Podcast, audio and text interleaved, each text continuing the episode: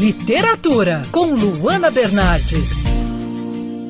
Uma cidade assombrada por um passado cheio de mistério e assustador, bem assustador.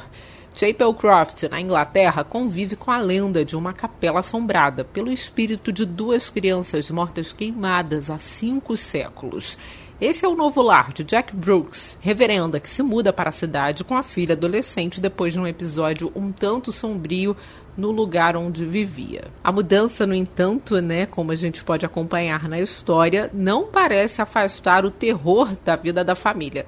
Como presente de boas-vindas, a Jack recebe um kit de exorcismo esse é o trabalho instigante da escritora C.J. Tudor no livro Garotas em Chamas. Paralelamente, acompanhamos nessa história o misterioso desaparecimento de duas adolescentes há mais de 30 anos, uma história que mexeu com o imaginário de toda a cidade.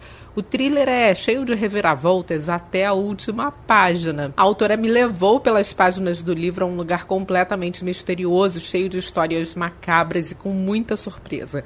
Confesso que não costumo ler muito esse tipo de livro. Eu preciso respirar fundo antes de começar uma leitura de terror. E para você que também tem um pouco de medo desse tipo de literatura, esse é um ótimo livro.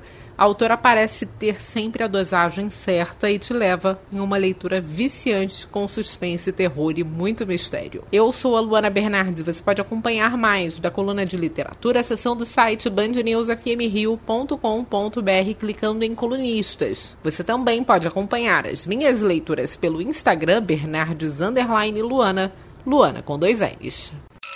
Quer ouvir essa coluna novamente? É só procurar nas plataformas de streaming de áudio.